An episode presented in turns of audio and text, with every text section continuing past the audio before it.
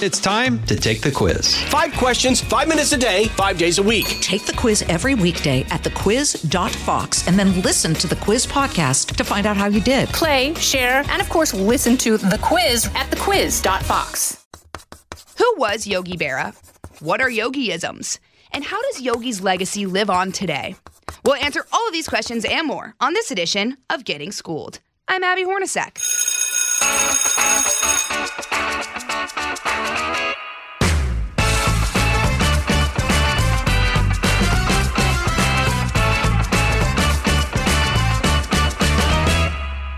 Let me set the scene. You're in a packed stadium, drinking a beer or a soda. It's the bottom of the ninth inning, and your favorite catcher is positioned at home plate ready to go. Welcome to baseball season. With the 2023 MLB season underway, what better opportunity to celebrate other than honoring a legend on the field, Yogi Berra? Yogi Berra was a remarkable catcher, hitter, manager, and then coach. He truly dominated the sport. But off the field, his life and legacy are deserving of all the celebration as well. So, when did Yogi get involved with baseball? How did he influence the sport? And what lessons can we learn from his life? Here to talk me through all of this is sports journalist and Yogi's granddaughter, Lindsay Berra. Lindsay, what's going on? Hi, Abby. Thank you so much for having me. So excited to chat with you. I could not be more excited to have you on the podcast. First of all, you're coming on because you guys have a movie coming out called It Ain't Over. It'll air in theaters, you said May, right? Yeah, it's going to be starting in theaters on May the 12th in Los Angeles and the tri state area. And then they'll be adding new theaters each week after that throughout May and June until we get to a full national release. And I'm super excited for everybody to be able to see this movie about the life of my really amazing Grandpa Yogi. As am I, because I was lucky enough to somehow finagle a link out of you guys, and I got a little preview of this, and it is truly heartwarming. I want to start where the movie begins, and I won't give anything away, don't worry. But the 2015 All Star game, where fans selected the greatest living players, your grandfather was not included, and something that uh, was such an awesome moment was you turn to him and you basically ask why he isn't out there. So, Lindsay, tell me a bit about your relationship with your grandfather. So, it's funny for me when people ask that. Like, my relationship with my grandfather was really a, a I mean, I guess I would call it. It's the only really grandpa granddaughter I had. My, you know, my my grandfather on my other side too, but eh, very similar relationships with both of my grandfathers, and they were mentors for me. Grandpa was obviously super into sports, and I knew that he was a, I don't know, quote unquote famous person. Probably by the time I was like, I don't know, ten, I understood that he was. There was something off about grandpa or different about grandpa but he was just such a grandpa to me playing wiffle ball in the yard and he would like grill hot dogs on the porch and he would always burn them and that was like an accident but it became the only way that i would eat hot dogs. Um, you know he was traveling a lot when i was a kid uh, so we didn't get to come to a lot of my like little league games and things that happened during the baseball season but he was always at all of my ice hockey games or basketball games. He was so around in the winter and i really spent a ton of time with both him and my grandmother growing up to the point where they were really like a second set of parents to me. Um, and then I was so lucky to have them for such a large portion of my life. A lot of people lose their grandparents when they're young kids, but I had my grandmother until I was 36 and my grandfather till I was like 38, I believe. And I got to have these real adult relationships, even friendships with them that not a lot of people get to have. And that was such a privilege because I always say to folks, my grandfather would have been a special human be- being if he had never set foot on a baseball field. And it was just, it was really a, a privilege and a treat to get to spend so much time with him. I mean, what an amazing thing to talk about him as a human being. Because these athletes, it's easy to say he played 19 seasons in MLB, all but the last one for the Yankees. He was an eight time All Star, won 10 World Series championships. Talk about accolades, but I think a better accolade is talking about the all time greats as people. And it seems like he was just a truly incredible person.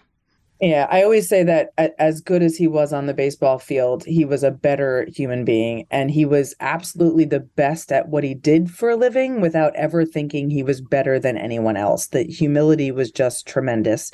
He treated everybody he met the same way. It didn't matter if it was like his dry cleaner or a mm. waiter in a mm. restaurant or literally the president of the United States.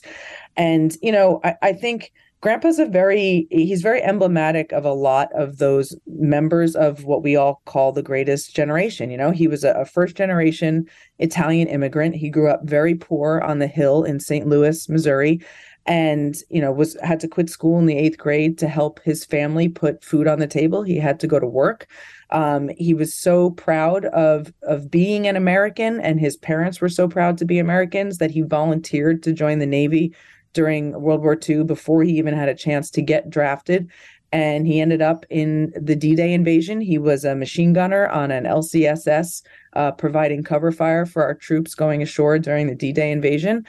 And I mean, that's an incredible thing. Uh, that the fact that he was able to come home when, when so many others didn't. Obviously, he was very lucky. Um, but I think he brought that sense of gratitude for being able to come back from World War II when so many others didn't. You know, it gave him a lot of perspective um, in his baseball career. I think he felt very lucky to be able to essentially play a kid's game for a living mm-hmm. for the mm-hmm. rest of his life when so many other guys didn't have a chance to live out the rest of their lives. And, you know, people talk about grandpa as one of the greatest clutch hitters in the history of baseball. And I think his time in the war actually probably contributed to that as well because when you've actually faced a life and death situation the bottom of the ninth is is not that mm. and i think he was able to kind of bring that perspective but he was also just such a, a, wonderful family man. He and my grandparents had the most adorable relationship. They were married for 65 years and they were like literally gaga for each other their mm. entire lives. And it was very, very sweet to see. But yeah, he just, he really was just a, a, a special human being. Yes, such an inspiring story that your grandfather lived through D Day, fought in the battles on both Utah and Omaha beaches. Did he ever describe what his time in World War II was like?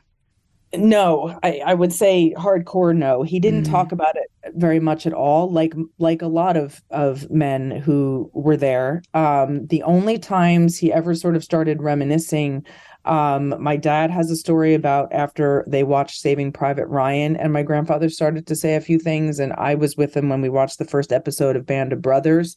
And he just started to talk about like kind of how loud it was, and and he he definitely had these memories of those big 88 guns that the Germans had up on the hills there. Because I do remember um, we were at an event at the Yogi Berra Museum and Learning Center, my grandfather's museum in New Jersey, uh, and the Navy was there, and they were showing a PBS documentary that they had found some footage of D-Day that had never before been seen.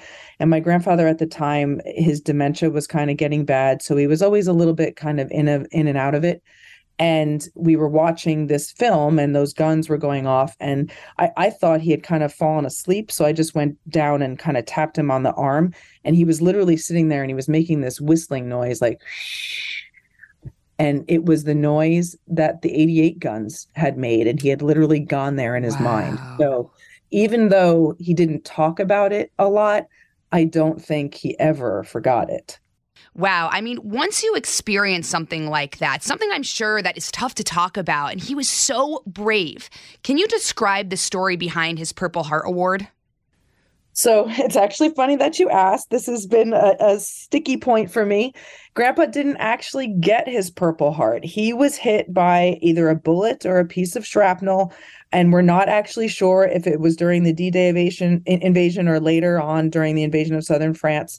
But he declined to fill out the paperwork to get his Purple ah. Heart because he didn't want his mother to get a telegram and worry that he had been hurt, which is very typical grandpa, always worried about everybody else. And you know, so he is discharged from the Navy and doesn't ever really think about it again, right? And then I started to try to get his Purple Heart, um, uh, you know, shortly before he passed away. And you need to present the Navy with grandpa's um, discharge papers, the full with his full medical records. It's called a DD two one four because you have to be able to prove that he was wounded um, to get him the Purple Heart, right? And a couple crazy things happened. So there was a fire in the National Archives in 1973 in St. Louis, and they claim that all of those Navy records were burned. Um, some other National Archives people in Maryland told me they weren't, but they couldn't find them. And then Maryland actually houses all the Purple Heart cards for every war, I think, since World War One, for all branches of the service, except the only ones they couldn't find were U.S. Navy World War II oh. See. You got to be kidding me. Those are the only ones that are missing. And I, have gone through every avenue. And the literally the, the last communication with the Navy was that my only chance to get Grandpa's Purple Heart was to find a witness to the event. Now, he was on a rocket boat in 1944 with six fellas who are now all over 100 years old. And the Navy told me to try to find them on social media. So I'm, I'm sure they're all going to be on Instagram. So anyone's listening to this and happened to see grandpa get shot or hit with a piece of shrapnel in 1944 please reach out. Well if you hear if, if that happens you got to let me know because you know. All right we've got to step aside for a quick recess but we'll be back right after this from the Fox News Podcasts Network, subscribe and listen to the Trey Gowdy Podcast. Former federal prosecutor and four term U.S. Congressman from South Carolina brings you a one of a kind podcast. Subscribe and listen now by going to FoxNewsPodcasts.com the purpose of my question about his Purple Heart Award was that I wanted you to tell that story because he seems, just like you said, someone who thinks about others before he thinks about himself. And you said something earlier, too, that stuck with me that once he went through those times in war, the bottom of the ninth didn't seem so bad, no matter what the game looked like at the time. What stories did he share about his time as a player and as a manager?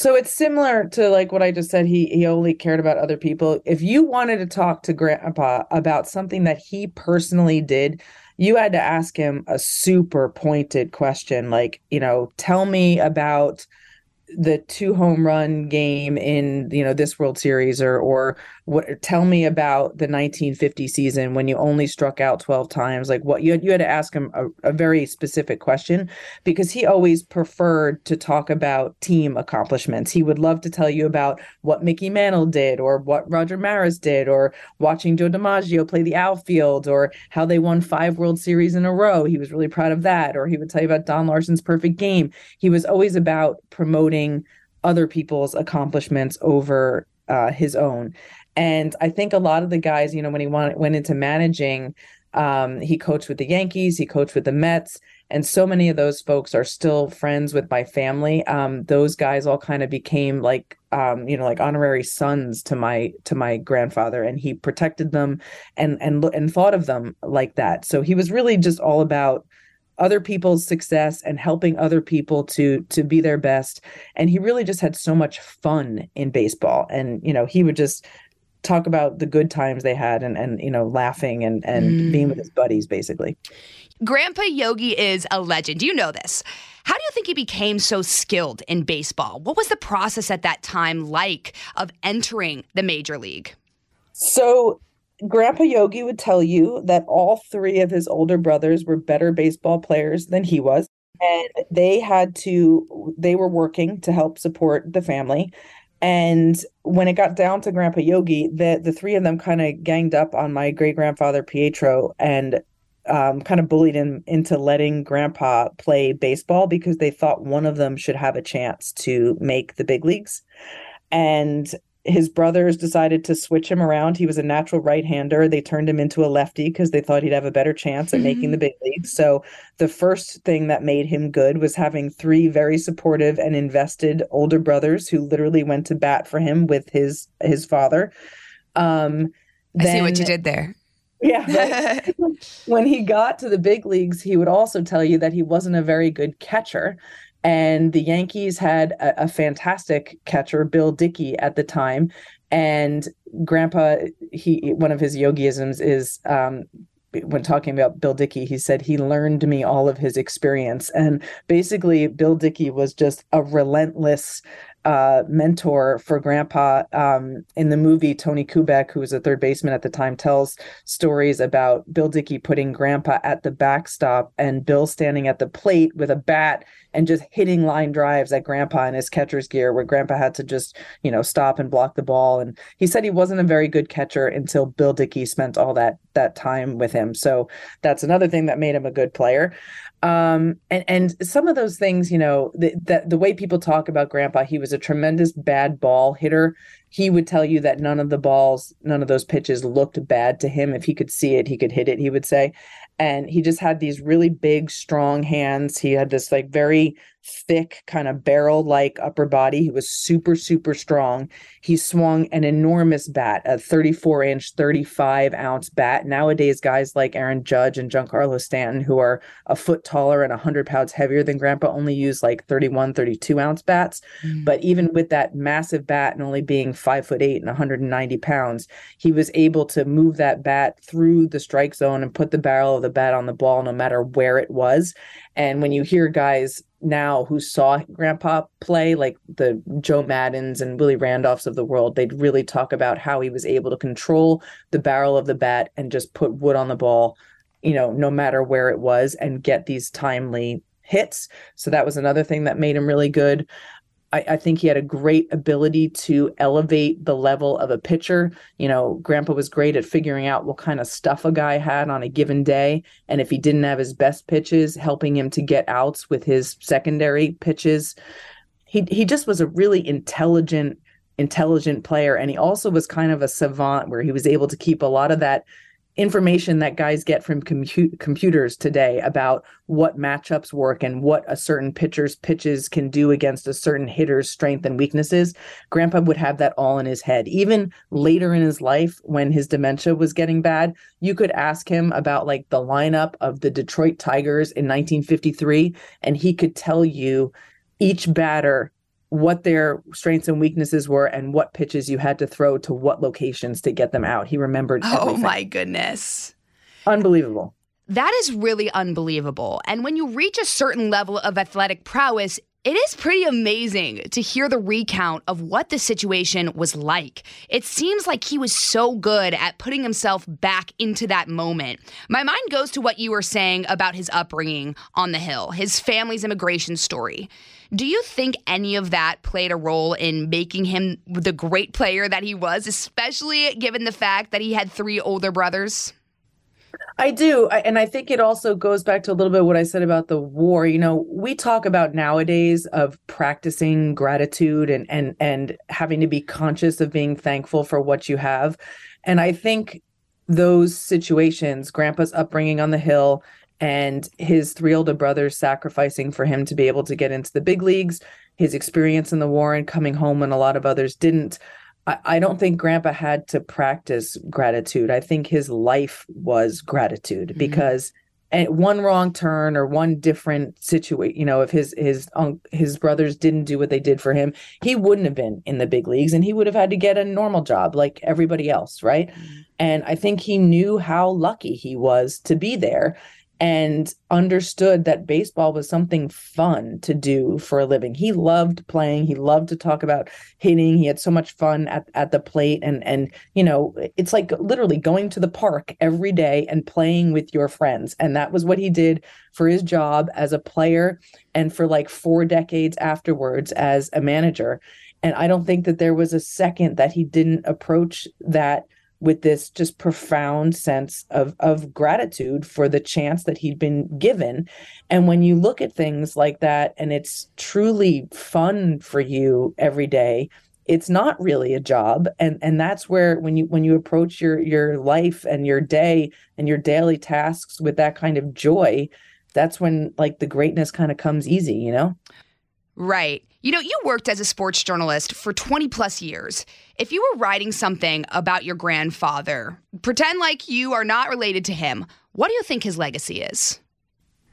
Um, I think grandpa's legacy is more in the little things like again, I always say as great as he was as a player, he was a better human being and just what you saw was what you got with grandpa and he treated people with just such respect and kindness and compassion and there were so many folks when he passed away who who messaged or reached out to tell me about the one time he met grandpa in a parking garage, you know, in the city and he stopped and talked to him for 10 minutes and in that moment grandpa made him feel like he was the most important person mm-hmm. on the planet, right?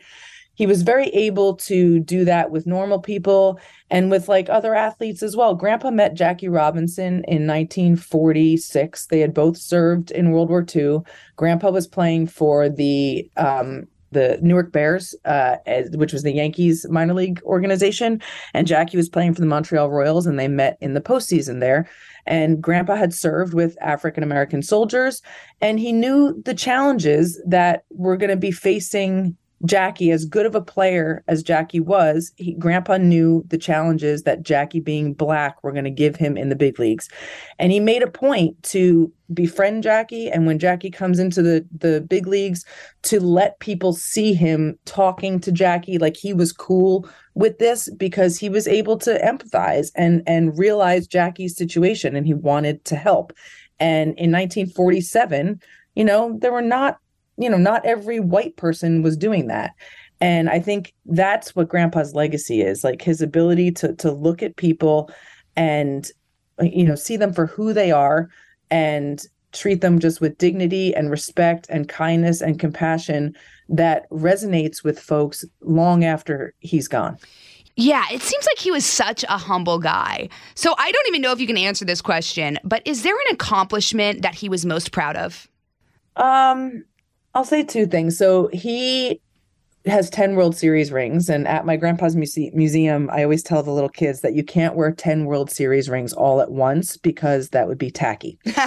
so uh, grandpa only ever wore one ring, and it was the ring from 1953 and that was special to him because the Yankees won the World Series in 1949, 50, 51, 52, and 53. And it was the first and only time teams have won five World Series in a row. And that was a tremendous team accomplishment. And he was very proud of that.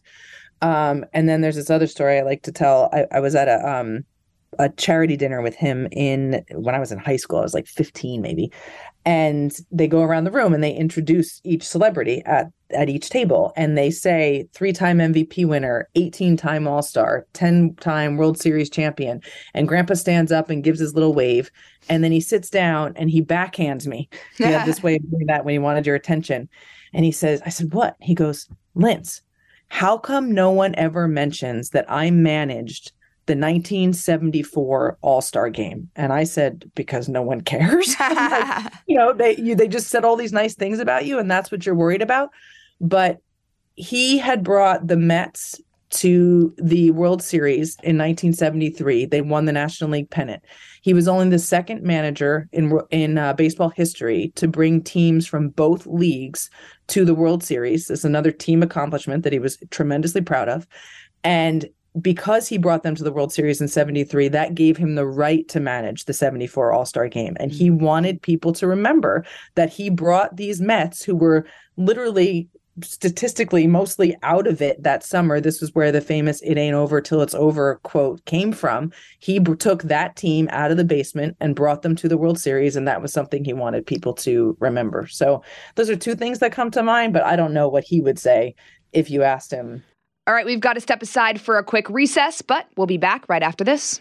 Well, speaking of It Ain't Over Till It's Over, can you tell me a little bit about this film that you made?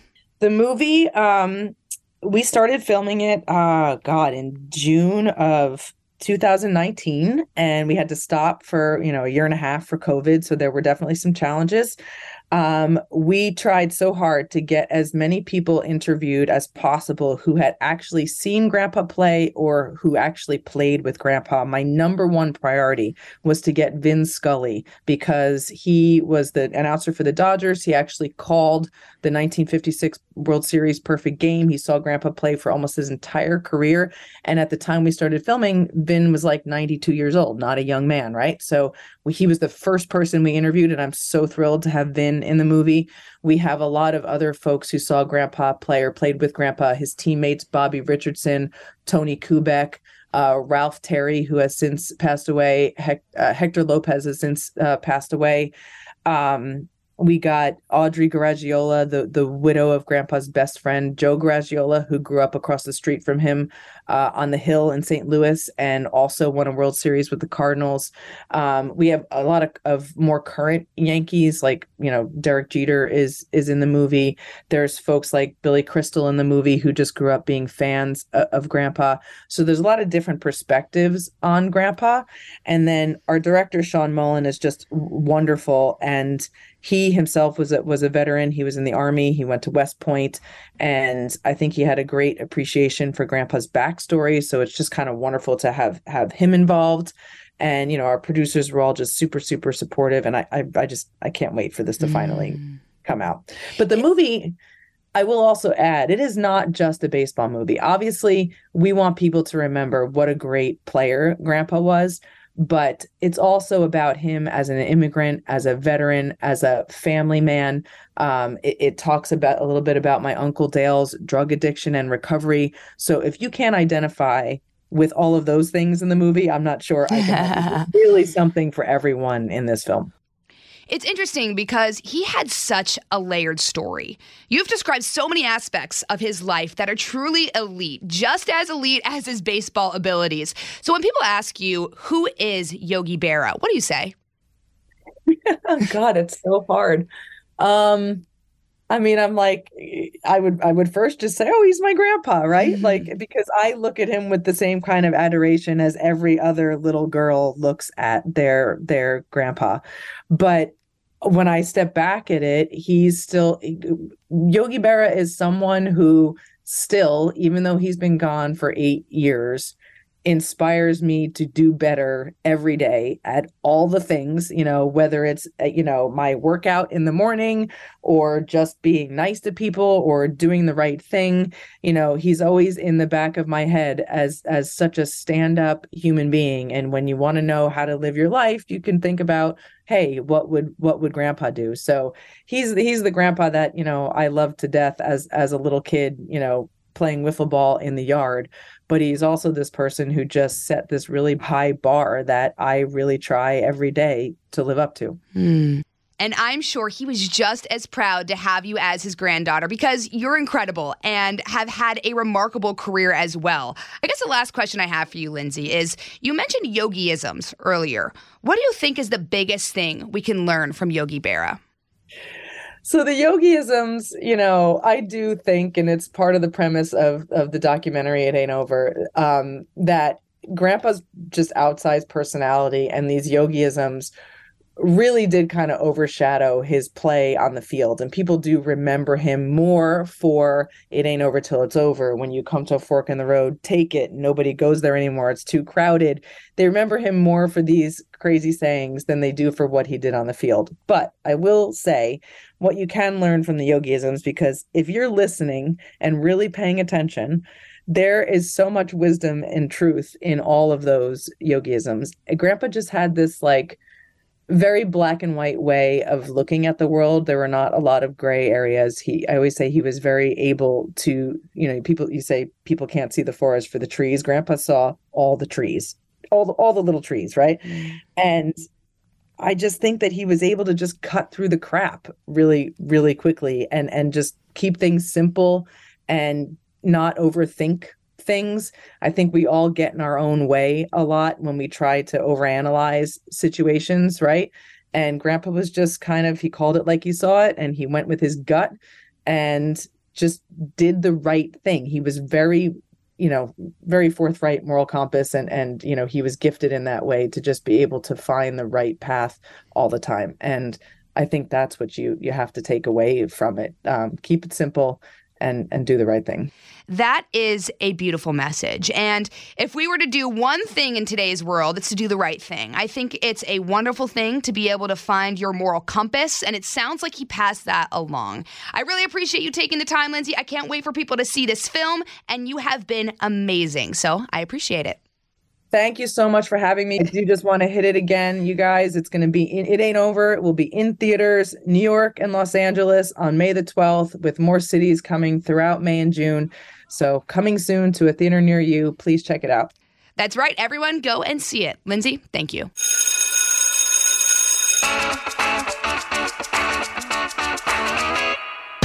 All right, if you missed anything from class, these are my office hours, and here are some top takeaways about Yogi Berra. Number one, Yogi Berra wasn't just a force on the field. He was also a military hero before he was a baseball star.